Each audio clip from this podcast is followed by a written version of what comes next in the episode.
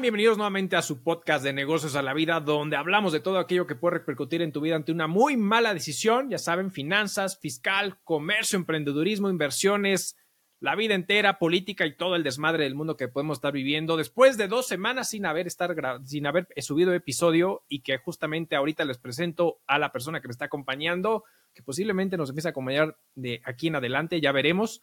Pero en este asunto tengo a un buen primo, mi estimado primo y amigo Jorge Castillo. ¿Cómo estás? Muy bien, muy bien. Muchas gracias. Muchas gracias por la, por la invitación.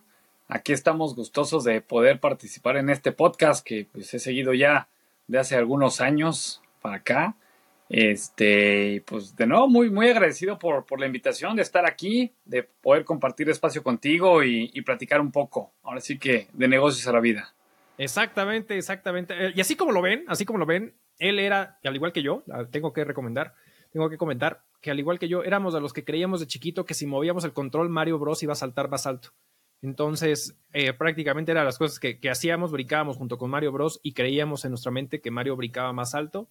Y siempre hemos sido amigos, colegas, eh, compañeros de travesuras, él se subía a los árboles y todo el rollo y muy aventurero. Ya nos contarás un poquito de ti, estimado primo. Este, y bueno, y contarnos un poquito de, tu carrera, ¿no? Porque así como lo ven, yo en su momento, es más, recuerdo, y ahí corrígeme, un punto que incluso yo te, cuando, vivía, cuando vivías en la Ciudad de México, eh, armabas hasta robots, ¿no? Tenías un, creo que estabas en robótica, si no me equivoco, ¿no? Sí, en electrónica. De entrada estaba en electrónica. Sí, sí, sí, sí. Siempre me llamó muchísimo la atención eso. Exacto. Eh, Pero a ver, ¿cómo, qué es lo que estudiaste tú? Platícanos un poquito, porque eres ingeniero, pero no ejerce como el común ingeniero que podemos conocer, sino que su, vida giró en, eh, en, otro, en otro rumbo, que ahorita platicaremos de eso, pero platícanos un poquito de ti para que la gente te conozca. Sí, claro, claro, claro. Yo soy ingeniero mecatrónico me gradué de, del ITQ en, en, Querétaro. Y pues realmente, efectivamente, desde pequeño me, me, gustó la electrónica, lo que son robots o estar armando cosas o siempre pensando en, en, poder inventar algo, ¿no? Y de ahí el gusto por estudiar algo relacionado a mecánica, electrónica y bueno, sale, surge la carrera de mecatrónica en Querétaro. Luego, me, me apunté y pues sí, siempre mi objetivo fue estar armando máquinas o robots estar envuelto en lo que es la automatización. Entonces, conforme va avanzando uno en la carrera, de repente si te preguntas si vas a hacer exactamente lo que, lo que pensabas o no, si realmente es la carrera adecuada o no, porque obviamente te enfrentas a puntos de, oye, pues yo veo eh, más sé, matemáticas y diseños este, en programación, pero no sé si eso me va a llevar realmente a poder armar un robot o no. Y si fuera así, ¿hay trabajo para eso? O sea, realmente ya de, de un sueño o un gusto nada más, a realmente de qué voy a trabajar, ¿no? Sobre todo en esta carrera que era muy comentado el, bueno, no eres ni electrónico, ni mecánico, ni de sistemas, entonces no eres nada, ¿no? Eh, y ya conforme pues, va avanzando la carrera, empiezas a ver un poco más de, ramas a las que te pudieras enfocar y cómo poderlo aplicar allá afuera. Entonces, pues ese es el objetivo. El, objetivo yo creo que de uno como ingeniero, el poder estar con las máquinas y hacer implementaciones. Y a la vuelta del día terminé en el área de ventas. O sea, yo me puedo, puedo decir que me dedico a ventas. O sea, si alguien me pregunta, oye, ¿de qué ha sido tu carrera? De hecho, ya prácticamente 15 años ha sido en ventas. Entonces ha sido algo muy curioso porque, pues obviamente desde el inicio me he topado con, algunos paradigmas. Yo creo que el principal, este, el, principal comentario que yo recibí, sobre todo de, de, colegas míos, de mi alma mater, era el tema de que, oye, pues tanto estudiar, tanto esforzarte como ingeniero para que termines en eso, ¿no? La verdad es que eso sí, no lo recibí de mi familia. Todo el tiempo eh, iban viendo a dónde le estaba apuntando, en qué me estaba enfocando, pues la verdad me, iban apoyando, pero realmente con mis colegas ingenieros, pues sí estaba esa duda de, oye, pues tenías eh, todo esta, este background, ¿qué estás haciendo allá? Entonces es, es muy curioso porque, bueno, primero se tiene el paradigma de ventas de que todo vendedor son dos cosas. Uno, que vas a ir eh, a tocar puertas, vas a ir de casa en casa tocando puertas con un portafolio vendiendo Y al final de cuentas, digo, eso todavía llega a existir el día de hoy y tiene todo su mérito. De hecho, eh, cuando yo era chico, alguna vez tocó la puerta de nuestra casa el fundador de Yakul en México, que ah, en ese entonces él, vendía así y yo lo llegué, yo lo llegué a conocer. Entonces, la verdad es que ese, esa metodología de ventas, pues bueno, es, es, muy respetable porque es una forma difícil, no es fácil de, hacerlo, pero se cree que, que es así, que, que, que, es, es así todos los vendedores, ¿no? O que simplemente, pues como no conseguiste trabajo, pues eso ya es lo que, lo que pues, pudiste agarrar y hacerlo, ¿no? Y la realidad es que de manera general no es así. O sea, la verdad es que, bueno, hay, hay, hay un concepto básico y es que todos somos vendedores. E, esa frase es muy famosa porque en realidad todo el tiempo estamos vendiendo nuestra, hasta nuestra idea. Entonces, al comunicarnos estamos tratando de convencer. Pero también eh, otra cosa básica es que todas las empresas, todas las empresas que existen venden un producto o servicio. Entonces, todas las empresas, aunque digan, ah, yo odio a la gente de ventas, pues la realidad es que por medio de la venta es que se obtiene el ingreso económico. Correcto, para sí, de acuerdo contigo. Cualquier negocio para subsistir necesita pues, ingreso económico, ¿no? Y ahí te interrumpo, primo. ahí te interrumpo porque justo a complementar un poquito, porque es, es correcto. O sea, al final es, fíjate que eh, ahorita que tú mencionabas el famoso puerta por puerta en Cambaseo, a ver, eh, yo te conté justamente de una de las empresas que llegamos a abrir en Estados Unidos, era el tema de los paneles solares. Y era literal ya en el área de California, era literal de puerta por puerta, para que nos puedan abrir y es en conocer un poquito el historial crediticio de, la persona que nos recibía ahí en su casa para ver si les podemos implementar el tema del el, costo de su, de su, luz y en fin, ese tipo de cosas. Pero el tema de que todos son vendedores, fíjate que yo coincido contigo porque ahí, tú sabes, yo, yo tengo una firma y en la firma pues son servicios y el tema de vender ese intangible pues prácticamente va respaldado de incluso de tu propia imagen, de tu trabajo que estás efectuando y conforme ha pasado el tiempo, he entendido que no debe estar peleado la parte técnica del conocimiento de lo que yo puedo saber en mi ramo con la parte de ventas, porque al final genero justamente un ingreso a través de qué? De saber vender, vender mi trabajo, vender lo que estoy ofreciendo. Y, creo que es un punto que todos, de, en cierta manera, terminamos vendiendo nuestra propia imagen ya eh, al momento de presentarnos, ¿no? Podemos ir a ofrecer un producto o un servicio, lo que tú quieras, pero es qué imagen estoy transmitiendo y estoy viendo si estoy sabiendo venderme yo mismo para poderte transmitir el producto o el servicio que estás vendiendo, ¿no? Exacto, exacto. Y es que algo muy importante de poder lograr esa, esa venta y, convencer a tu cliente es de que tú puedas conocer muy bien tu producto, lo, lo, que, lo que tú estás vendiendo, ya sea un servicio o algo tangible, lo conozcas muy bien. ¿Para qué? Para que lo puedas explicar a la persona a la que le quieres convencer de que este producto le va a hacer eh, un valor agregado a él. Entonces, sí, e, es, es, es, también un concepto básico, no solamente es decir, oye, quiero venderte esto, que es, bueno, no lo sé, es un producto, no, la realidad es que tienes que conocerlo muy bien para poder convencer a las, a las demás personas. Y es por eso que cuando tengo la oportunidad de, de, poder tener mi primer rol de ventas, eh, bueno, primero cuando, cuando me lo presentan, pues yo sí me quedé con la duda de, bueno, ¿por qué me estaban presentando ventas? ¿no? Si yo soy ingeniero, este, ya estaba por titularme, entonces, ¿por qué ventas? Y cuando me explican el, el perfil que estaban buscando, realmente un ingeniero que le interese la tecnología y que vamos a estar enfocados en el área de la automatización, ¿eso qué envuelve? Asesorar y asesorar no solo del producto, sino durante una implementación o algo así, es lo que estaban buscando. Dije, bueno, eso sí me agrada. Eso sí me agrada porque entonces me están moviendo a que yo me meta en la tecnología, que es para lo que estudié, y de ahí pues pueda conocer más gente, pueda conocer el medio, pueda conocer la industria y realmente, de nuevo, casi como recién egresado, pueda darme cuenta en qué más puedo trabajar. Entonces, pues bueno, acepto, acepto la oportunidad. Y de hecho, luego, luego mi, mi, mi, idea era, voy a estar en esto de ventas, pues yo creo que unos dos, tres años. Y pues ya después ya me coloco en algún puesto de ingeniería, ¿no? Y como comentaba, yo ya llevo básicamente 15 años en esto, ¿por qué? Porque en realidad este trabajo que he tenido me ha permitido enfocarme a tecnología, tecnología, hablar de producto, de producto, de mejora, de cómo ayudar en procesos, cómo llevar beneficios con la gente en base a tecnología. Entonces, cuando uno se pone a ver realmente el, espectro de, ventas o que hay allá afuera, pues es que muchos así, o sea, muchos eh, cuando, eh, no sé, vas a hablar, eh, bueno, otras personas con otros, em, digamos, en mi, en mi caso es mucho elemento para poder hacer automatización pero de ahí quien hable de software, pues también los vendedores de software lo tienen que dominar. O sea, realmente en las diferentes áreas que exista, tienen que dominar su producto para qué? Para poderlo llevar al cliente y después pueda haber un, un este, servicio postventa.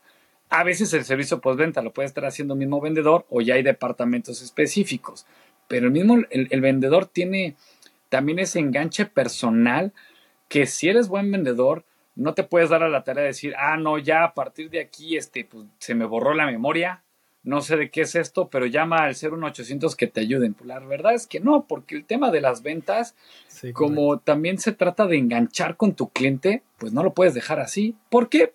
Porque también es lo interesante de las ventas, que eso mismo te puede abrir más puertas para llevar pues, tu producto o servicio eh, a otros, con otros contactos, otras industrias u otros niveles, ¿no?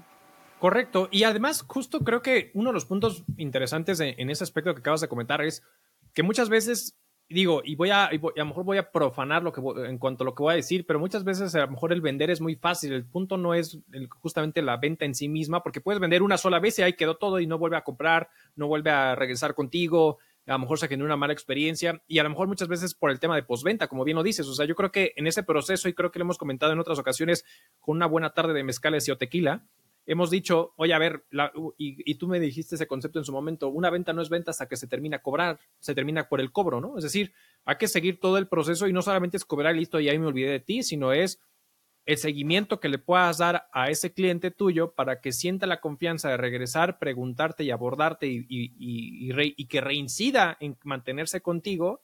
A, generar una mala experiencia por tema de mejor del propio servicio al cliente, que aunque sea un área distinta, va junto con ese, ese servicio y muchas veces el de ventas, en este caso hablando de ti específicamente, si bien no eres la persona del servicio al cliente, te encargas de cómo el servicio al cliente está atendiendo al cliente que tú trajiste, ¿no?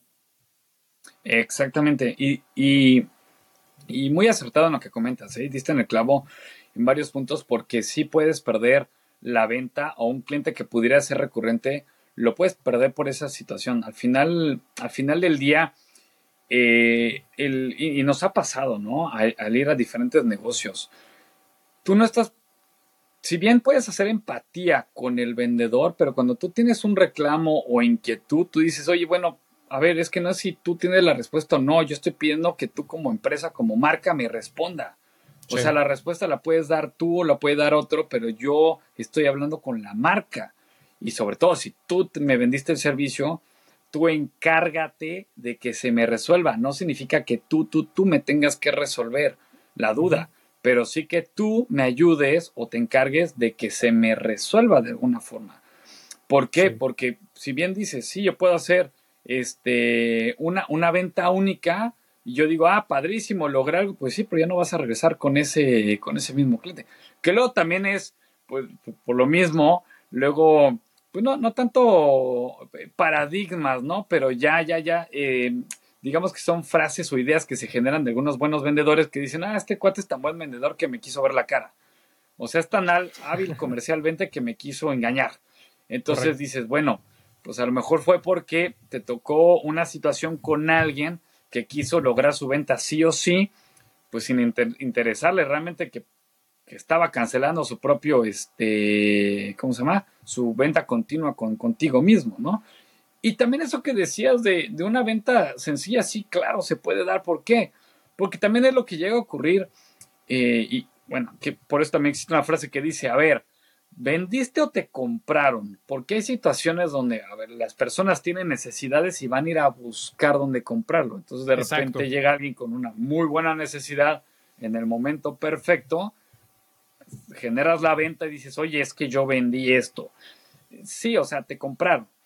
No lo perdiste, le diste la asesoría, le supiste canalizarlo, etc. Pero vino a comprarte. ¿Y, por qué lo comento? Porque si bien ese es un modelo, y es un modelo muy, muy, muy, muy acertado, hay negocios que básicamente se basan en esto, en que puedan captar personas, pero a veces hay vendedores que llegan a perder el feeling de que, oye, aunque la gente llegue a ti, pues atiéndelos como si tú hubieras ido a buscarlos. ¿Cuántas veces no nos ha tocado, yo creo que en tiendas departamentales, que dices, oye, perdón, pero tengo que suplicar porque me vendan? O sea, de por sí hoy, hoy hay un evento que me atrajo a, venir aquí, tengo una necesidad de comprar y no es posible que, se pongan tan, tan del rogar, ¿no? Entonces, eh, y, los vendedores llegan a perder esa parte como que nada más, oye, pues yo tengo que administrar a las personas que vienen, darle su tiempo, ver quién va a comprar más y me enfoco a ellos. No, o sea, perdón, pero si ya, ya vas a tener la oportunidad de captar, pues de ahí más bien sería un engánchate, engánchate para que te vuelvan a buscar a ti, vuelvan a buscar a tu institución, porque independientemente si tu compañero o tú lograron la venta, lo importante es que el cliente quede satisfecho con el negocio para que siga yendo al negocio, porque al final de cuentas, si bien podrás tener comisiones, pero seguro que también tienes un sueldo base que depende de la permanencia y que le vaya muy bien al negocio que te está contratando hoy en día, ¿no? Entonces, eso es lo que, lo que no se tiene que perder en general. Oye, y ahorita dijiste un tema, ahorita, ahorita comentaste un punto bien, que, llega a suceder, porque digo, y me queda claro que es un, es un tema de las dos partes, es decir, tú como empresa, cómo está tu estructura que puedas generar una habitación y algo adecuado para, para, tu, equipo de trabajo y por otro lado tu mismo equipo de trabajo, porque muchas veces, y no sé si te ha llegado a pasar a ti, a lo mejor directamente con, con vendedores que puedan estar a tu cargo, eh, que muchas veces es como que se mantienen y dicen, no, pues yo soy feliz con mi sueldo base, ¿no? Y ya, hago como que vendo, hago como que genero, hago como que no sé qué, pero muchas veces quedan en esa, en esa idea, pero el, tema que, muchas veces la gente debe entender es que eh, es, a ver, revisa tu estructura de negocio como empresa para saber qué es lo que está sucediendo en, en, esa situación de manera particular y entender la repercusión que puede tener, porque ese hago como que vendo o hago como que atiendo puede repercutir no solamente en la pérdida de la salida de la persona, sino en la pérdida de un posible cliente o un cliente muy fuerte por esta mala atención. Porque muchas veces tengo un cliente que puede ser mi cliente durante toda la vida y por una mala experiencia, tú sabes que siempre las cosas buenas se replican a una décima parte de lo que se replica la parte negativa. O sea, la parte negativa te deja un mal sabor de boca, se va en boca a boca mucho más rápido. Este, siempre ataca, siempre hay un ataque muy fuerte. Digo, a ver, hasta lo hemos visto tú, seguramente en los tweets cuando habla alguien así de Xochitl Galvez o el presidente y hay alguien que dice algo malo y puta, como, como, como todo un revuelo, como que siempre la parte negativa genera mucho más ruido que la parte positiva y eso puede repercutir económicamente en tu negocio. ¿Estás de acuerdo? Claro, totalmente. Y ahí yo creo que una de las claves es que la empresa tiene que tener también un buen esquema para hacerle, hacerle ver al vendedor lo que puede lograr en base a sus comisiones y superando resultados. Y el vendedor también tiene que involucrarse muy bien para conocer bien cómo está su esquema, porque tienes toda la razón. Ah, llega a haber personas que igual dicen, es que yo estoy feliz con el sueldo base y si me cae bono, pues qué padre, ¿no? Y, la idea debería ser, es que no, no, no debería ser un qué padre, debería ser más bien tu motivante de que yo quiero mi bono. Y si puedo reventarlo, o sea, que puedo tener excedente, pues mucho mejor. Ese debería ser el incentivo de, del vendedor para decir, yo estoy aquí para, para sí, superar este, métricos, para realmente poder tener otro nivel. Fíjate que una frase que leí alguna vez y me encantó, es que dice que las ventas es la peor profesión en la que puedes trabajar. O la mejor profesión en la que puedes trabajar porque va a depender de ti. Y eso, cuando lo leí, me hizo totalmente clic, porque efectivamente, si tú apenas, digamos que vas para sobrellevar la venta, a lo mejor ya la venta ya, ya base, que el mismo mercado ya te está comprando y demás, pues va a ser una profesión pesada, es estar yendo, tratar de convencer, como dices, como decías hace rato, eh, como que si hago que, que vendo o no, y no llego a los métricos, me están exigiendo, no documento, realmente va a ser pesado y no voy a estar logrando eh, pues un buen bono, ¿no? Y a lo mejor el salario base pudiera ser no muy bueno porque dependerá de las industrias del giro. A veces el salario fuerte eh, base no es lo más fuerte, lo más fuerte están las comisiones. Entonces por eso puede ser un, mal negocio, ¿no? Y es más, yo también le digo a varios, imagínense que no tuvieran un sueldo base, sino que como muchas personas que han tenido que hacer que, tu vida y tu familia depende de lo que tú vendas. Entonces, si eres así de, laxo y, de poco entregado, así es tu resultado. Pero si por el otro lado, ese es tu motivante y como las ventas dependen de ti, por eso también, bueno o malo, depende del vendedor, no tienes horario en ventas. Entonces de ti depende si tú quieres, puedes estar a las 7 de la mañana allá afuera ya tocando puertas o visitas, como le llamemos, y terminar 7, 8 de la noche y pues lo que sembraste es lo que vas a cosechar. Entonces dices, oye, a ver, no tengo limitante, me puedo mover. Si yo dijera, dependo de mí, de lo que yo mismo vendo, nah, pues me voy a salir a, a vender. Y en base a lo que yo me salgo a vender es lo que voy a recibir. Entonces, por eso hay personas que revientan el número, revientan comisiones y dicen, oye, a mí ni me muevas de ventas, ¿eh? Porque realmente, ¿cuánto ganas? Lo que yo quiero. ¿Por qué? Porque es lo que yo busqué, lo que yo generé y lo que yo coseché. Entonces eso de que, que si mi empresa, que si mi... No, perdón, pero eso ya depende de mí, de mi interés y, yo ahora sí que no tengo, no tengo límite para hacerlo, ¿no?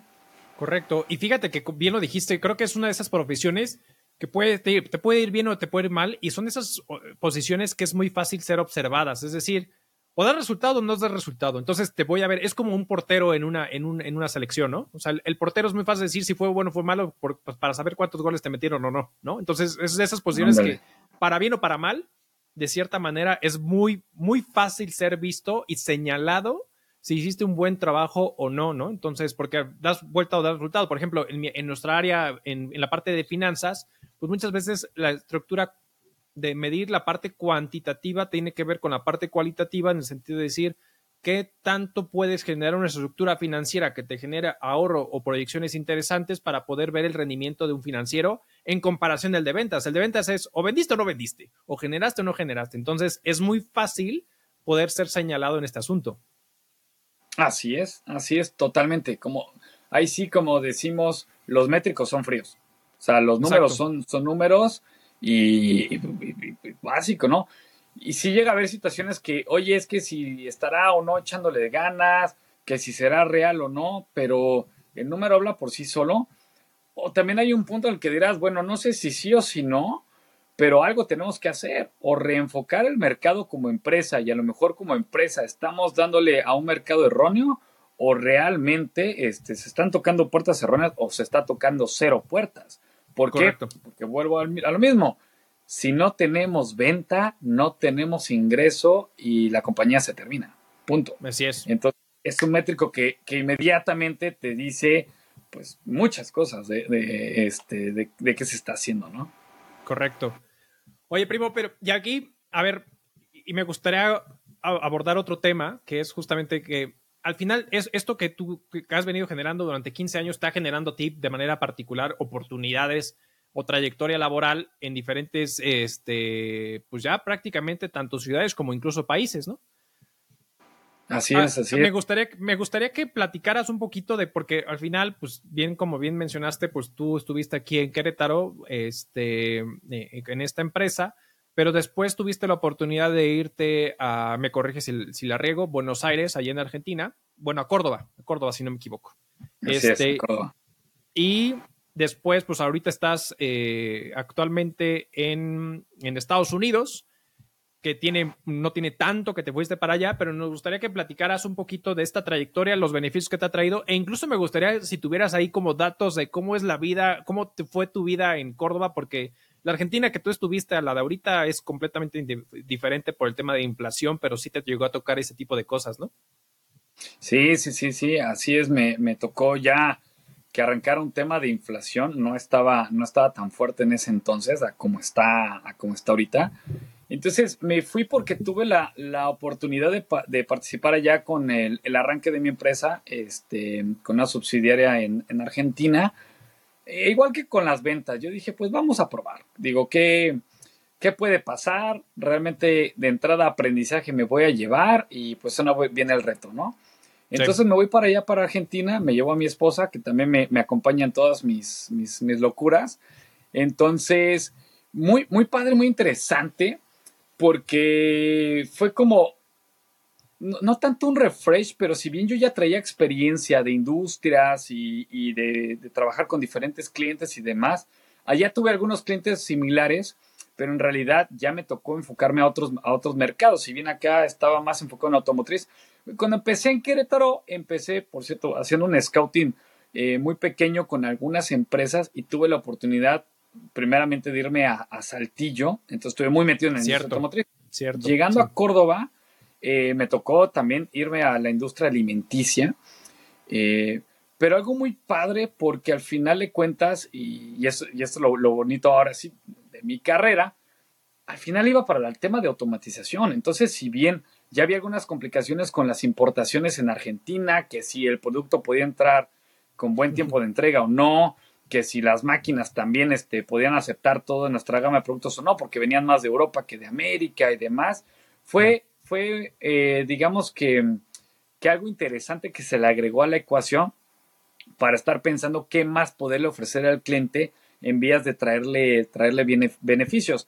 Algo muy padre culturalmente es que, eh, pues siendo extranjero siempre llama la atención, pero específicamente siendo mexicano, la verdad es que nos aprecian mucho a Argentina. Entonces, aparte yo quedé enamoradísimo de ese país, por lo cual fue, fue muy padre, fue muy padre el trabajo allá, porque era el tema de, darnos, este, sobre todo a mi, compañero Patricio Gómez eh, allá en Argentina, nos da mucho la, oportunidad de escucharnos, ¿no? A ver qué, qué vamos a proponer, qué tenemos para ayudarles, cómo podemos este, mejorar algún proceso, si bien no teníamos todos los productos en ese momento, pero qué más podemos hacer por el cliente. Entonces, volvimos a, a retomar o reafirmar esa parte de que yo estoy aquí para poderte ayudar y la verdad es que eso como nos abrió muchísimas las puertas con la industria y bueno, la verdad es que tuvimos muy buen arranque de la, de la empresa por allá. Ya después de unos dos años y medio regreso a México y me dan la oportunidad de ya tener una coordinación pero en Saltillo. Entonces yo regreso al norte del país y de nuevo, principalmente enfocado a lo que es el, el área automotriz y, en, todo este, este camino, yo te platicaré un poco de Estados Unidos, pero en general, fíjate que algo muy curioso que, ahorita me vino a la mente y quiero compartir. También hay, hay varios paradigmas ya, ya en, el, en, el, mundo de las, de las ventas. Y uno que yo llegué a escuchar en, que de Querétaro a Saltillo, en Argentina, de regreso, este, y bueno, ya conociendo em, todo el norte, todo el norte del país, eh, estando en Torreón, en, Hermosillo, en Chihuahua, en Tamaulipas. A donde he ido, siempre hay personas que dicen, bueno, a ver, aquí no es como allá de donde tú vienes, ¿eh? Acá es difícil. O acá es por precio. Si acá no entras con el mejor precio, olvídalo. No importa el beneficio, no importa tu speech, no importa la tecnología. Si no eres el mejor precio, aquí no entras. Y eso lo he escuchado en todos lados, como decía. Este, y la realidad es que no. Sí va a haber momentos en los que es más difícil, que es más complicado, que, pero depende del cliente y, y, no tanto la industria. Yo creo que depende de los contactos que estás teniendo en ese momento y a lo mejor la situación por la que estén pasando, que te encuentras con diferentes bloqueos. Pero sobre todo, como ingeniero, industrialmente hablando, la máquina tiene que funcionar porque tiene que funcionar. Y eso yo lo he visto en todos lados. Si de plano alguien tiene que buscar en internet una pieza que está del otro lado del mundo para traerla, pagan hasta lo que sea. Entonces, cuando ¿eh? dices, a, ver, si yo estoy aquí enfrente de ti y tengo producto aquí, entonces, eh, viendo toda esa brecha, debe haber algo que pueda hacer como para que realmente sí me voltees a ver a mí, ¿no? Entonces, a veces ese es como que un bloqueo que ya traen algunos y eso ya llega a generar que a lo mejor inconscientemente diga, no, pues es que sí está bien difícil. Entonces ya, ya me frustré porque a lo mejor no he encontrado el medio, pero en realidad ya traen como que ese, ese bloqueo que no los deja, que no deja avanzar, ¿no? Pero, este, pues en realidad eh, es, es, cosa de encontrar cómo poderle mostrar a tu cliente que puedes ayudarlo este, en este tenor y, y la verdad, ya, y ahora sí, ya por, por diferentes, em, eh, digamos que lugares a los que he ido, ya depende la velocidad que tenga la industria. Entonces ya puede mandarte el nivel de urgencia o que si van a lanzar alguna plataforma de un vehículo nuevo o no y el tiempo que estás corriendo, bueno, eso ya te puede, puede mover la, urgencia que o te puede hacer estar fuera porque no lo vas a cumplir o por el contrario, por la urgencia te puede ayudar a estar dentro pero ya depende de, de tu producto y negociación que puedas, puedas plantear. Sí, claro, porque puede ser que digas, pues, oye, a ver, eh, si por la urgencia dices, oye, pero, te lo puedo dar mañana o en esta misma semana, cuando estás viendo que los tiempos de entrega son mucho más lejanos eh, comparado con otros, otros posibles proveedores, el cliente va a decir, no, pues me urge y te compro, no me importa cuánto lo cueste. Y de hecho, durante la pandemia fue de las cosas que se vivió cuando China cierra frontera, pues obviamente gran parte de las importaciones de China se hacen a través de barco, ¿no? A través de buque. Entonces, ¿qué terminan haciendo? Pues muchas veces decía la industria, pues te va a costar un, sobreprecio para poderte hacer traer la pieza. ¿Por qué? Porque la voy a tener que transportar en avión. Y eso tiene un costo mucho mayor, ¿no? Porque por el tema de consolidaciones que no se puede llegar a dar, etcétera, etcétera, ¿no? Entonces, al final creo que es un poquito en función a como tú lo dices, es cómo me adapto a esa corriente del propio cliente bajo las circunstancias en las que esté para que yo lo pueda atender. Y en esta premisa me viene la duda, ¿Cómo es esta dinámica de negocio porque tú has vivido en México, Argentina y ahora Estados Unidos? Y sobre todo me gustaría que, a ver cómo, cómo ves tú en Estados Unidos, porque generalmente la, idea que se tiene en Estados Unidos eh, es que es un país consumidor muy grande y por lo tanto la dinámica tiende a ser de, de resoluciones eh, rápidas, pero bueno, ¿quién mejor que tú para que nos digas de tu experiencia si realmente esto es así? ¿Es más bien lo que se percibe de fuera o cómo has visto este tipo de cuestiones? Realmente de todo, ¿eh? O sea, realmente de todo, pero te soy sincero, no he visto mucha diferencia a lo que yo vivía en, el norte de México. O sea, así que digas, mucha diferencia no ha habido. Eh, digamos, a lo mejor en cierto sector, porque si bien acá me ha tocado estar en los puntos donde se especifica ya global y todo eso, entonces em, específicamente estoy para el área de Detroit, donde están corporativos que generan especificaciones para todos lados. Entonces puede ser que, perdón, con algunos contactos que he tenido, pues sí, es más de, más de estudio, más de, estar seguros que esto va a poderse lograr en todo el mundo y demás. Pero yo creo que vuelvo a sostener que no es muy diferente al norte de México. ¿Por qué? Porque también en México tenemos eh, varios corporativos y varias plantas tan fuertes allá que realmente ya tienen injerencia a nivel global. De hecho, tenemos corporativos instalados allá y algo que me ha sido mi sorpresa, o también he visto que el corporativo está dividido.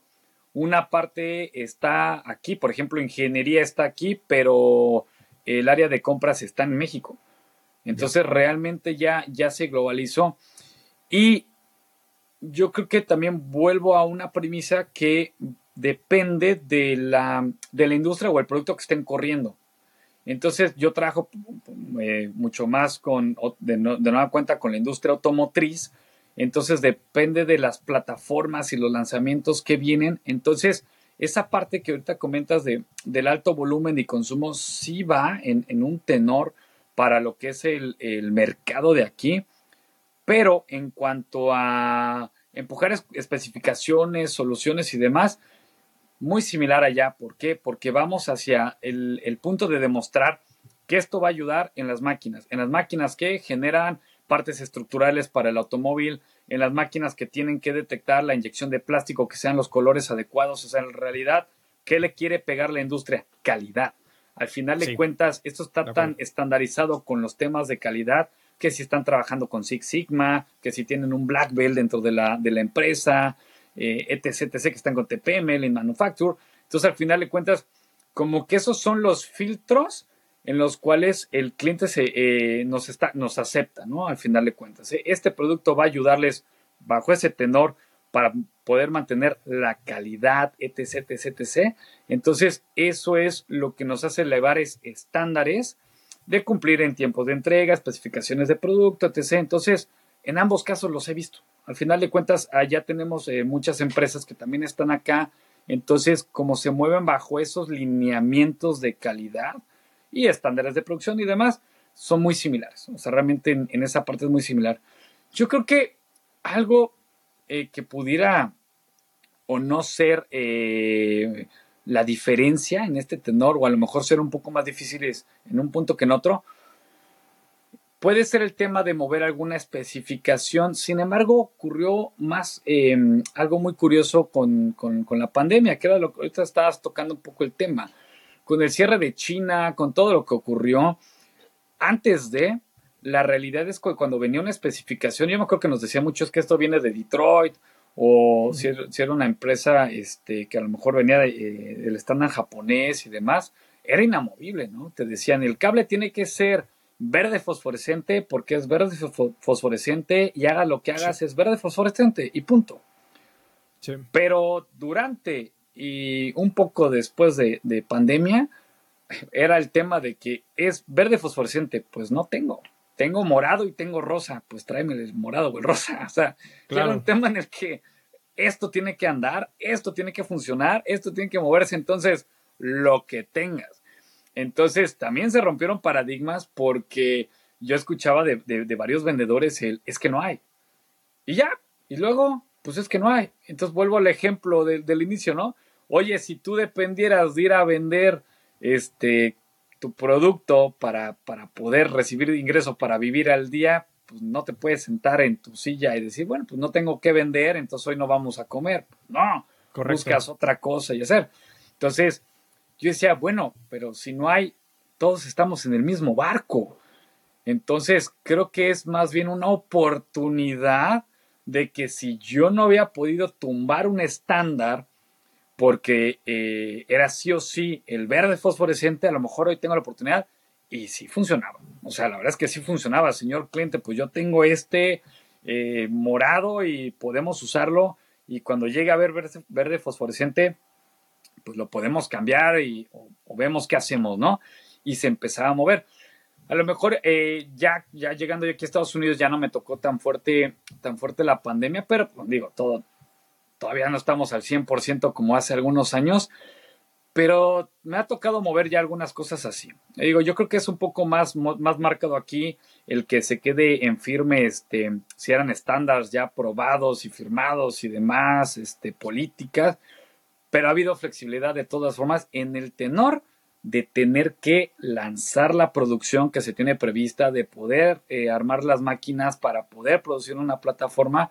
Entonces, de todas formas, eh, en, industria, se tiene que resolver y la máquina tiene que, andar. Y por lo mismo ya, ya nos ha tocado estar con, con, ingenieros, este, refiriéndome yo al cliente, ingenieros que dicen, ¿sabes qué? sí, yo, yo quiero asumir el riesgo o yo, o yo quiero ver cómo puedo hacerle de usar por el momento esto que tú sí tienes y después veo si me lo viene, si me lo cambia, si lo dejo o ya uso los dos, estándares. Y, eso también ha sido interesante, ya clientes que estaban cerrados a, a, uno solo, también este, nos han dicho, ¿sabes qué? Yo no puedo cerrarme a uno solo por cualquier cosa que pase. Entonces, este, no quiero depender que si tu producto depende específicamente de China y se vuelve a cerrar China o depende de donde sea, de Japón y se cierra Japón o lo que sea. No, de ahora yo ya quiero tener dos, tres opciones aprobadas para los fabricantes de máquinas. Y eso pues, nos, da, nos da oportunidad. Sí, no, de acuerdo, de acuerdo contigo. Y de hecho, yo creo que esa es como la tendencia global, ¿no? O sea, por ejemplo, y tengo un ejemplo que a lo mejor que pudiera estar eh, algo similar, y es que podemos incluso tener este tipo de, de topes por ejemplo, la Unión Europea, ¿no? La Unión Europea le está diciendo a, no sé si has visto que, por ejemplo, Apple, que tiene sus teléfonos y todo el rollo, muchas veces plasma y dice, oye, yo solamente te voy a permitir que utilices mis cables originales para cargar tu celular y específicamente lo que se presupone para el tema del iPhone 15 es que se supone que ya van a quitar el famoso Lightning y van a poner el USB-C. Y una de las cuestiones que iban a hacer es, plasmar y decir, oye, ¿sabes qué? Pues lo único que va a haber es, a, para poder tú cargar tu teléfono, pues solamente vas a poder utilizar el cable USB-C original de nosotros, ¿no? ¿Y qué dice la Unión Europea? No, no, güey, José, o sea, no va a haber manera y no te voy a permitir. ¿Por qué? Porque eh, eh, eso es, eso de cierta manera para ellos es decir, esto va en contra de las prácticas de mercado, por lo tanto, no tienes que quitar esa cláusula y la gente podrá decidir qué cable usar para poder cargar su propio celular, ¿no? Entonces, este tipo de tendencias, este tipo de modificaciones políticas o económicas de tendencias, porque este, como en este ejemplo el tema de Europa, es lo que va, empuja de cierta manera a la industria a reformarse, a estructurar nuevas condiciones o generar nuevos, nuevas tendencias. Y en este ejemplo muy particular, como los cables que tú mencionabas, era verde o rosa o morado, pero al final era, esto tiene que salir, esto tiene que seguir y yo te tengo que ofrecer la solución para ello, ¿no? Y eso es mi, esa es mi chamba como empresa, como negocio, como vendedor, como etcétera, etcétera, ¿no? Así es, así es. Y, y, sí, muy, muy acertado en el ejemplo que, que tú que, estás dando, porque de hecho hasta ya lo vemos con las iPads, ya arrancaron con eso, ¿no? Antes era puro, puro Lighting y hoy en día las iPads pues, ya tienen su conexión en C porque esto está siendo universal. Las computadoras antes cada uno tenía, em, cada dispositivo tenía su propio cable de su propio color, el mouse, el teclado y demás, y hoy todo queda a, la USB. Entonces, en la industria sí también, también hay, hay ciertos estándares o protocolos que ya empiezan a hablar, hablar igual. Entonces, al final de cuentas, ¿qué, qué, qué es lo que buscan? Evitar los paros de línea, evitar eh, que se detenga la producción. ¿Por qué? Porque la demanda del mercado es cada vez más grande en todos los tenores que dicen esto tiene que ser más ágil, de mayor y mayor y mayor, mayor movimiento. No podemos parar, por eso filosofías eh, tipo TPM, donde esto tienen que ser eh, estándares, ¿no?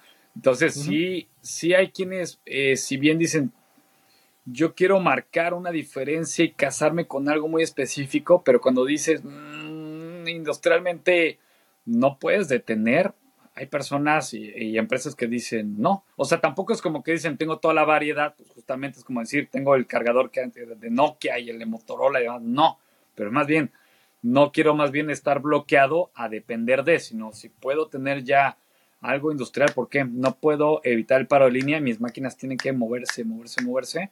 Entonces, y que tuvimos una pues una experiencia muy grande con esto del COVID, como también globalmente creo que esa parte de que parecía que ya todo estaba teniendo esta parte, esto viene de China, esto va a venir de Europa, esto va a venir de tal, de o de tal país y de tal país, de tal país, y no pasa nada, pues yo creo que con esto de que nos cortaran la comunicación y demás, creo que dijeron, no, mejor volvemos a, a ser un poco universal, donde también pueda tener cosas locales, donde también no tenga que depender de un país, ya mejor de tres, cuatro, cinco, seis países, pero porque, sí estuvo grueso este, pues lo que nos ocurrió con este bloqueo, ¿no?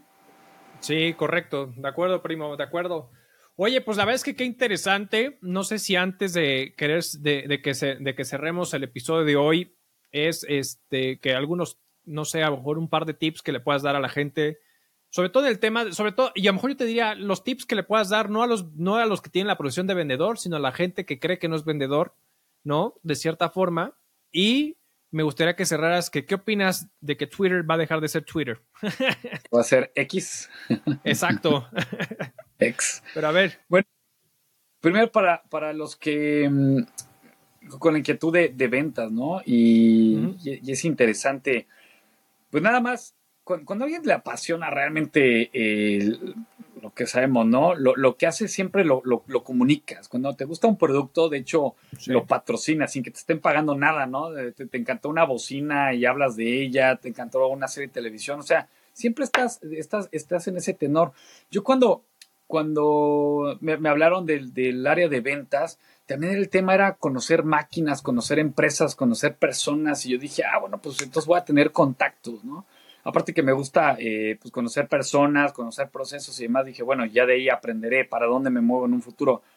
Pero en realidad esa es la, eh, de nuevo, la belleza de ventas, que siempre sigues construyendo, construyendo redes y bueno, hay personas que pueden brincar de una empresa a otra, de un producto a otro y hasta ya tienen, como dicen, su cartera de clientes o de conocidos donde más fácil pueden acercar un producto. Entonces, alguien que tenga inquietud que diga, oye, pues yo he visto empresas de ingeniería o o de otra gama, pero están esos, esos departamentos de ventas. Si tienen la oportunidad y tienen el, perfil, yo diría, pues, pues pruébenlo. Lo que puede pasar es que les guste y se queden. Así de fácil, ¿no? Y si no, pues de entrada, la, experiencia que se pueden llevar es eh, conocer un poco más cómo es ese movimiento, cómo es esa dinámica y qué hacen los vendedores. Pues si no terminan ahí, se mueven a otra área, de todas formas van a poder saber, ah, ok, ya entiendo por qué los vendedores tratan de, pedir una muestra, de pedirnos este, este apoyo, de pedir este otro, pues para realmente enganchar, enganchar a los clientes. Y, también algo yo creo que eh, recomendaría en general eh, también a, vendedores es, como comenté eh, en un inicio, ¿no? Esto depende de ustedes. O sea, el tiempo lo controlan ustedes, entonces si ustedes le quieren meter velocidad, le pueden meter velocidad y así van a obtener obtener sus frutos. Y nada más cuidado con ese, ese tipo de, paradigmas que, como, como les comentaba, ¿no? Ah, no hay producto, ah, bueno, pues no, no hay nada que hacer. Este, o acá es diferente a otros lugares. No, esto, esto depende de, del vendedor, de ir y tocar puertas. Hay pues muchos casos interesantes, ¿no? A lo largo de la historia, este, de Kentucky Fried Chicken, por ejemplo, es, es muy interesante, pero son, son ganas de, de, querer ir a, ir a vender. Entonces, pues nada más, eh, yo creo que diría eso. No, no, se tengan, el tema está en, en ir, tener movimiento, movimiento y movimiento, y en base a eso van a ser los resultados que, que van a obtener. Y estaba pensando en, en, en, otro paradigma, pero bueno, creo que se, que se me fue la, la idea. Este, pues nada más. Yo creo que es lo que puedo compartir por ahorita de, de esta profesión este, tan interesante que son las, las ventas. Oye, primo, pues muchísimas gracias, muchísimas gracias. La verdad es que creo que es un tema bien interesante y sobre todo porque creo que está en el día a día de, todos nosotros. Yo creo que a lo mejor nos, no, nos, más bien como que muchas veces no concientizamos que al final sí tenemos esa labor de ventas, como bien lo dices, y por cosas a lo mejor tan superficiales como recomendaste la película de Barbie o Oppenheimer, ¿no? Por ejemplo, de por qué sí Barbie o por qué no Barbie o por qué Oppenheimer y por qué no. O sea, a, eso es a lo que voy a, comentar, a decir, muchas veces esas cosas tan superficiales terminamos vendiendo la idea del por qué sí se la recomiendo, por qué no. Y creo que el tema es detectar esas, esas, esos puntos de lo que sí hacemos en su día a día, lo que nos gusta, exponencializarla. Porque sabes qué creo, y digo, no, no sé, muchas veces creo que a veces las personas eh, se enfocan mucho en cómo fortalecer o cómo, eh, em, cómo trabajar las áreas de oportunidad, esas famosas debilidades, y cuando muchas veces, si bien está bien, pero muchas veces ese esfuerzo, y creo, y ese es mi pensamiento, muchas veces le dedicamos un, esfuerzo grande a, mejorar nuestras debilidades o nuestras áreas de oportunidad, pero tampoco exponencializamos las fortalezas que tenemos. Entonces perdemos toda razón eh, eh, de, esfuerzo y tiempo en algo que seguramente no es nuestra fuerza, ¿no? Y, y está bien que se trabaje, pero hay que exponencializar las fortalezas con las que sí tenemos, que sí contamos, y eso es automáticamente lo que de cierta manera te puede generar pues una proyección a ti como persona, como tú, como en tus ventas, en tus servicios, en tus eh, activos, en lo que tú generes, ¿no? Pero creo que es un punto bien interesante. Sí, así es, así es que, no, no, te nobles con, con, esa parte, porque bien comentas, depende del área que estés y lo que, lo que se te requiera para tu puesto, que dices, bueno, sí, tengo que incrementar eh, mi documentación, tengo que incrementar esto y demás, pero a veces dejamos de lado las fortalezas, ¿no? Si soy un buen este, goleador, pues ya no te pongo de portero ni de defensa, ¿no? Tengo que explotarte como goleador. Y, fíjate que en ese tenor de también ir creciendo, uno, yo creo que, y ya me acordé, eh, cuál era la, idea que tenía con, lo, del paradigma que iba, iba a comentar, pero no dejar de, no, dejar de crecer, no, no creer que ya sé todo o que me metí a un curso y que con este curso pues ya aprendí la metodología y punto. Y bueno, uno, no, no acabamos de, aprender. Si bien ya sabemos ese, eh, eh, eh, esa frase, no acabamos de aprender, pero realmente es, no, no acabamos de aprender. Por eso es tan bueno leer y leer diferentes este, libros de venta, sugerencias, ver videos, ver talleres y no decir, no, es que yo ya tomé talleres de venta, yo ya, pues ya los tomé. No, la realidad es poder tomar más. Yo el tip que puedo dar son herramientas, técnicas. ¿Por qué? Porque también en el otro extremo, y lo he escuchado, oye, pues a quién le hago caso. Ya leí el libro tal, y ya leí el libro tal, y ahora leo el libro tal, y ahora tuve un curso de esto. Entonces está la, metodología de, tal persona o la metodología de tal empresa y ahora tal metodología. Entonces, ¿cuál hago? Yo les digo, realmente son herramientas. Entonces, el punto es que de esas herramientas agarra la que mejor te sirva. Y clientes hay muchísimos. Con los que vas agarrando más confianza, empieza a probarlas. Y no le tengas miedo, empieza a probarlas y las que te empiecen a resultar, como tú dijiste, pues entonces te sientes cómoda, perfeccionala y perfeccionala. Es como en el Jiu-Jitsu, que hay muchas llaves que puedes estar usando, pero lo que te dicen es perfecciona tu llave, perfecciona tu llave, perfecciona tu llave entonces sigue escuchando más para que tengas eh, técnicas, pero las que vas agarrando con mayor empatía y le, vas entendiendo mejor, perfeccionala y perfeccionala y perfeccionala. Entonces la, realidad es que este, por eso es muy importante seguirte alimentando, seguirte preparando en esto Y yo diría a muchos este, que se les pueda presentar por ahí la oportunidad de ventas y anden temerosos, no le tengan miedo, no le tengan miedo. Es realmente conocer tu producto porque la seguridad en una venta está basada en el conocimiento de tu producto. Entonces te puedes involucrar tanto como tú quieras. De nuevo, depende de ti. Correcto. De acuerdo contigo, primo. Pues en verdad, muchísimas gracias por todos los tips. Esperemos verte más seguido aquí en este, en este podcast. Ya, ya ahorita, justamente de los puntos, queríamos introducir al buen George para que lo conocieran. En verdad, muchísimas gracias a todos. Saben que estamos en todas las plataformas de audio. Ya saben que estamos en Apple Podcasts, Spotify, Amazon Music, Google Podcasts. Estamos en el video podcast en YouTube. Ya sabe, por favor, suscríbase, déle a la campanita, comparta, comente. Usted haga de este su podcast, compártelo y le agradecemos mucho. Nos vemos a la próxima y hasta luego.